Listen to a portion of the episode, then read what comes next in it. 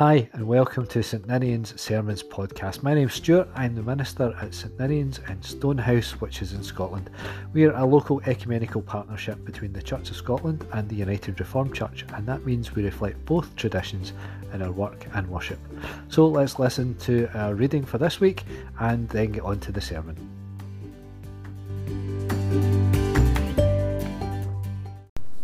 Isaiah chapter 9 verses 1 to 4. The future king. There will be no way for them to escape from this time of trouble.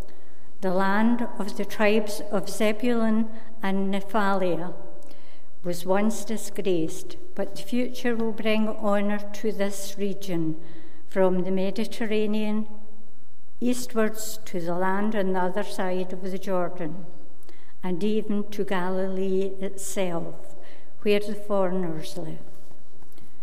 The people who walked in darkness have seen a great light. They lived in a land of shadows, but now light is shining on them. You have given them great joy, Lord. You have made them happy. They rejoice in what you have done, as people rejoice when they harvest grain or when they divide captured wealth. For you have broken the yoke that burdened them and the rod that beat their shoulders. You have defeated the nation that oppressed and exploited your people, just as you defeated the army of Midian long ago. The second reading is from Matthew chapter 4, verses 12 to 23, Jesus begins his work in Galilee. When Jesus heard that John had been put in prison, he went away to Galilee. He did not stay in Nazareth, but went to live in Capernaum, a town by Lake Galilee, in the territory of Zebulun and Naphtali this was done to make come true what the prophet Isaiah had said Land of Zebulun and land of Naphtali, on the road to the sea, on the other side of the Jordan, Galilee, land of the Gentiles. The people who live in darkness will see great light. On those who live in the dark land of death, the light will shine. From that time, Jesus began to preach his message Turn away from your sins, because the kingdom of heaven is near. As Jesus walked along the shore of Lake Galilee, he saw two brothers who were fishermen Simon, called Peter, and his brother Andrew, catching fish in the lake with a net. Jesus said to them, Come with me, and I will teach you to catch people. At once they left their nets and went with him. He went on and saw two other brothers, James and John, the sons of Zebedee. They were in their boat with their father Zebedee, getting their nets ready. Jesus called to them and at once they left the boat and their father and went with him. Jesus went all over Galilee, teaching in the synagogues, preaching the good news and the kingdom, and health, health, healing people who had all kinds of disease and sickness. Amen. Sometimes in the story of Jesus, there are little things that are hugely important.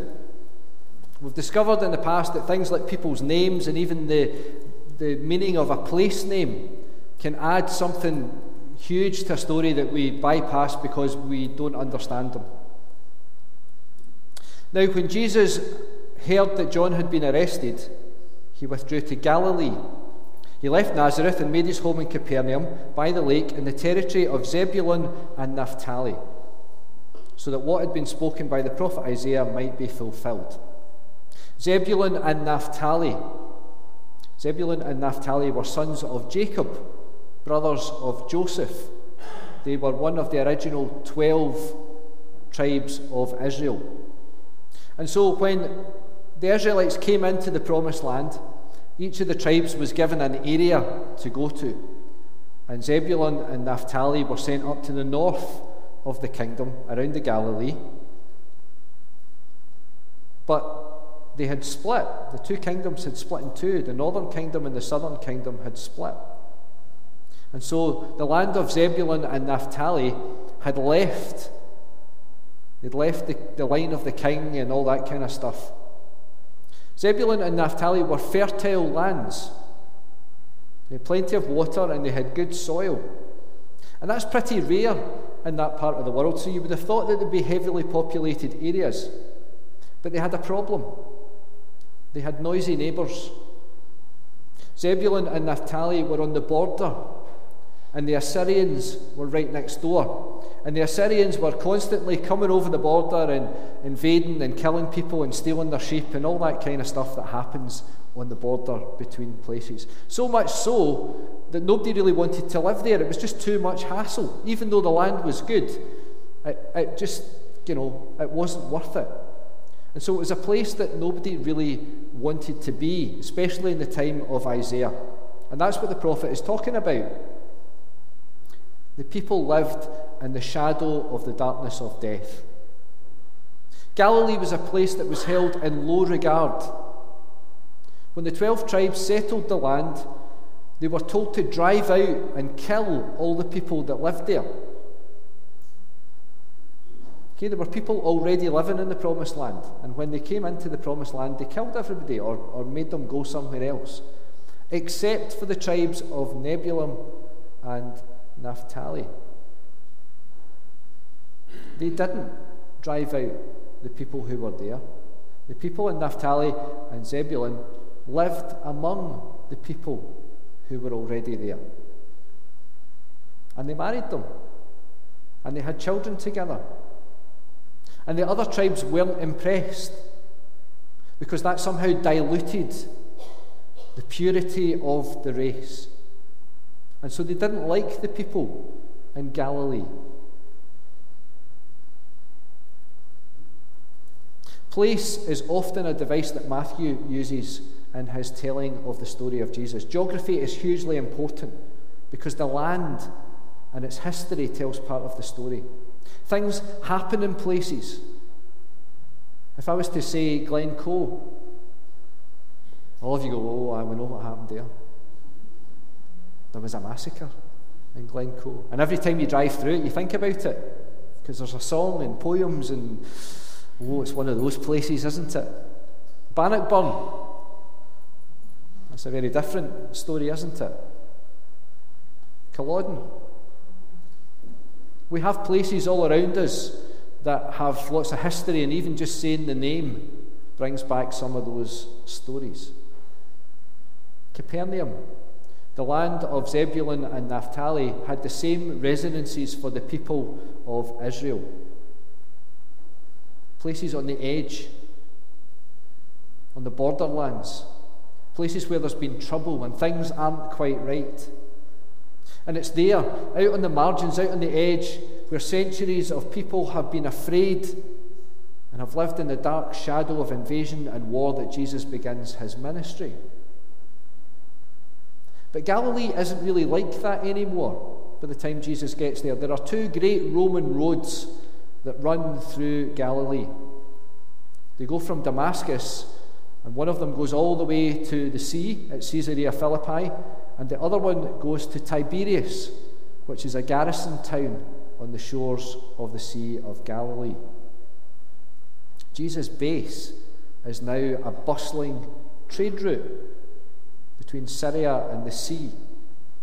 And people travel up and down the lake, going north to Lebanon. And he's right in the middle of all of that, teaching and healing and performing miracles. So news of Jesus travels fast. We missed out verses 24 and 25 today, and they tell about how far Jesus' fame had spread. That everybody knew about him right at the beginning of the story. It seems these days that slogans are good. Advertisers and political campaigners like to boil things down to as few words as possible because statements stick in our head, don't they? Slogans stick in our head forever. Don't believe me? What did the Milky Bar kids say? The Milky Bars are on me. For MASH, the bank that likes to say, there you go. They're from like the, the 70s and 80s, 20, 30 years ago, and we still all remember the slogans for the adverts. Smash was rotten, wasn't it? but we really liked the aliens and the adverts.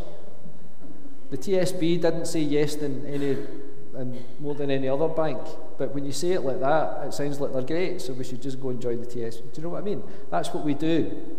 We, we sloganize and we, we say things so that people can remember. And Jesus picks up on a slogan, John the Baptist's slogan Repent, for the kingdom of heaven has come near. Repent, for the kingdom of heaven has come near. And it makes perfect sense for Jesus to do this. After all, John talked about Jesus as the one to come, the one who would follow him, the one who would be even greater than he was. So why wouldn't Jesus continue the same teaching? Consistency, continuity, we like those things. Repent, for the kingdom of heaven comes near. Would look brilliant on a sandwich board, wouldn't it? People still walk up and down Argyle Street with that written on a sign. It's done quite well for 2,000 years. But what does it mean? What on earth does it mean? Repent, for the kingdom of heaven has come near. And what does it have to do with light and darkness? And why would the kingdom of God come near in a place like this, in Galilee? Repent in Greek is the word metanoia. It means to change your perception, to see things differently, to see things afresh with new eyes, to see them as they really are. That's what repent means. So when you switch on the light in the darkness, you see all kinds of things that you couldn't see before. Don't you? Even if you know they're there, you can't see them properly. So when you switch on the light, things are illuminated. Things come into view that weren't seen before. And the same is true in the world. When someone shines a light on something, that's the, the phrase that we use, isn't it? When they shine a light on something, we see it for what it really is, or we see it in a new way. It's no accident that Jesus' ministry comes after he's been tempted out in the wilderness to pursue his own welfare to exercise his own power, and to look for his own security. Those are the things that Jesus is tempted with his own welfare, his own power, his own security. Light reveals and changes our perceptions. Amy Oden writes that just as Jesus' temptation, as in Jesus' temptation, the apparent powers of the world are unmasked, revealed to be a sham to be bluster and posturing.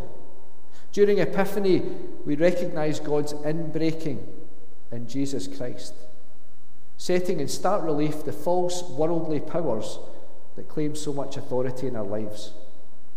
Success, productivity, dominance, self reliance, but they don't have the last word.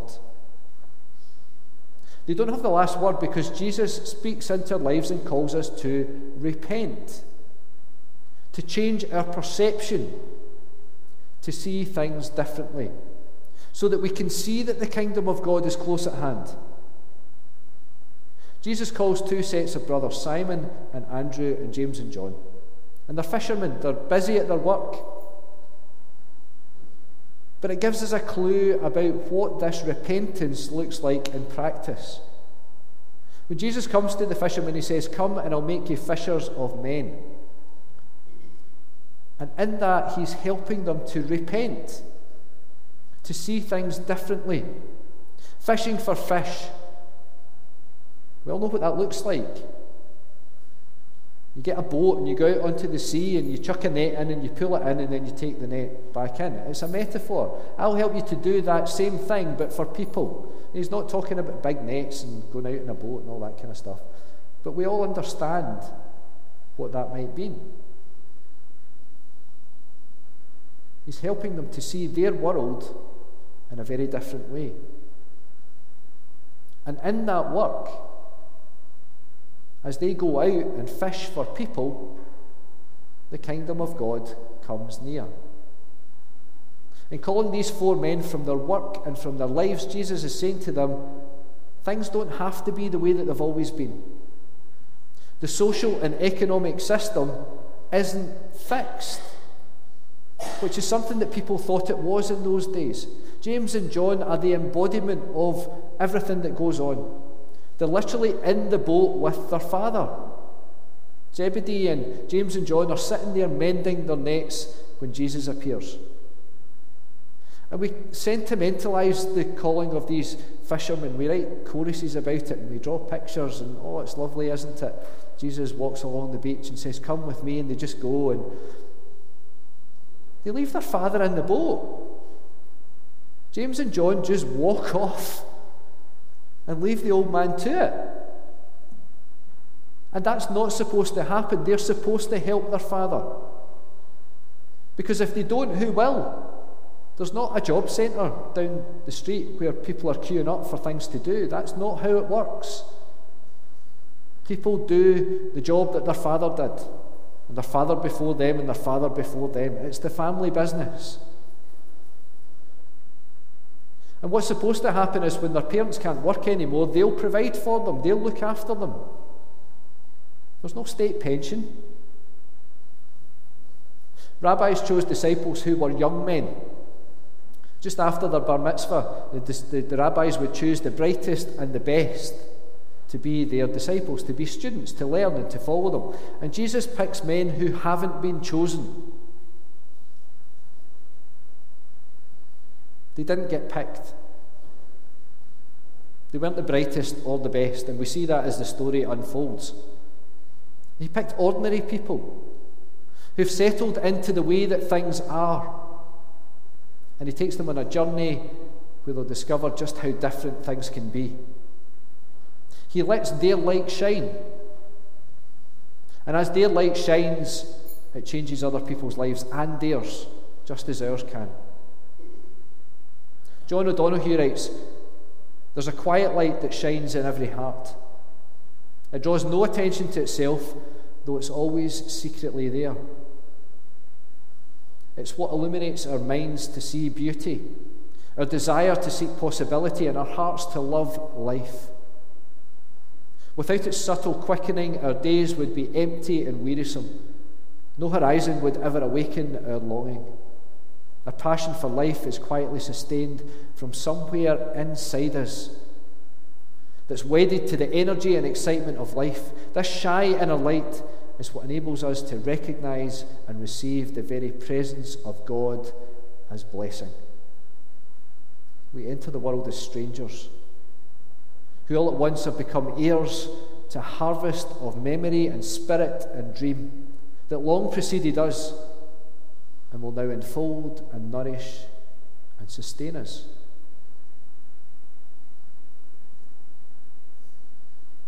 Once you see something, you can't unsee it. Can you? It's there. You've seen it. It is forever seen. We're forever changed by our own experiences, our own revelations, our own little epiphanies. But that doesn't mean we have no choice in what happens next.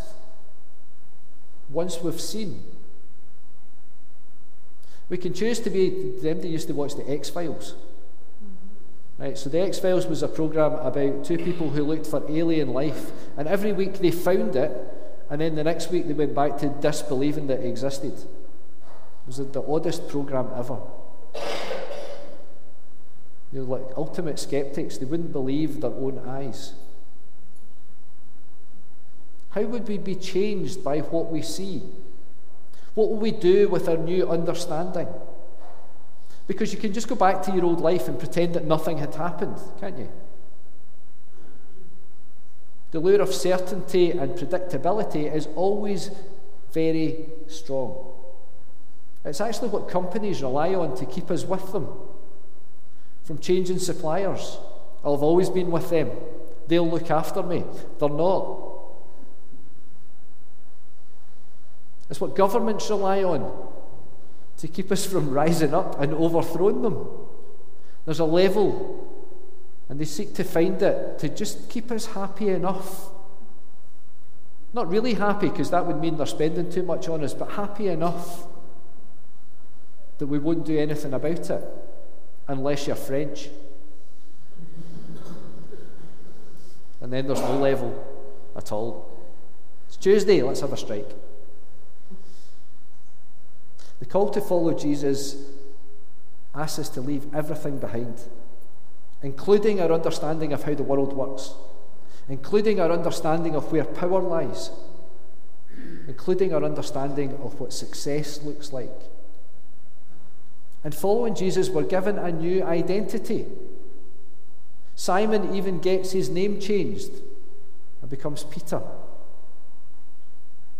And of course, our relationships change when we go off with Jesus. Not just because we've chosen to go, to live a different life, but because that changes us. And it asks us to reevaluate what's important to us, what matters to us. And of course, that would have an impact on the people around us. Following Jesus is not in any way a safe and predictable choice. It just isn't. But it's a choice that each of and every one of us is asked to make. And of course, for the most part, these fishermen stay at home. Jesus' ministry is based in their town. They stay in Capernaum, they stay at home with their family and friends. They probably still go fishing, but they'll never be the same again. They're not just fishermen now, they're disciples of Jesus. And that's the thing that becomes foremost in their lives. And all because Jesus asked them, Come, follow me. Follow me, and I'll change everything. And immediately they left their boat. Not after a while, not after a chat, not after thinking about it for a bit. Immediately they left their boat and their father. I always feel sorry for Zebedee and followed Jesus. It's time. Time to leave home and make a new home. Farewell to sleepy Nazareth. Hello to buzzing Capernaum. Farewell to anonymity. Hello, limelight.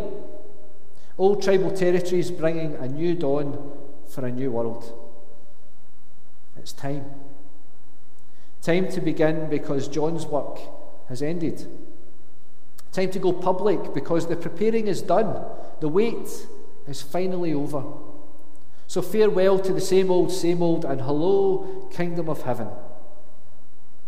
Farewell to where is your God, to hello, God has come near. Farewell to the way that we've always done things.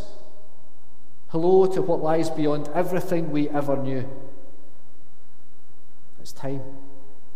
Time for a holy disruption. Time to go walking and calling and gathering a team. Farewell to the family business. Hello to the following business. Farewell to the known and the familiar and the predictable. Farewell to home and the devil we know. It's time. Time to say hello to a new dawn. Hello to walking and following and learning and following and learning and following and seeing things in a new way. It's time. It's time for each of us to decide. I wonder when we are asked, will we immediately leave our boat and follow Him? Will we?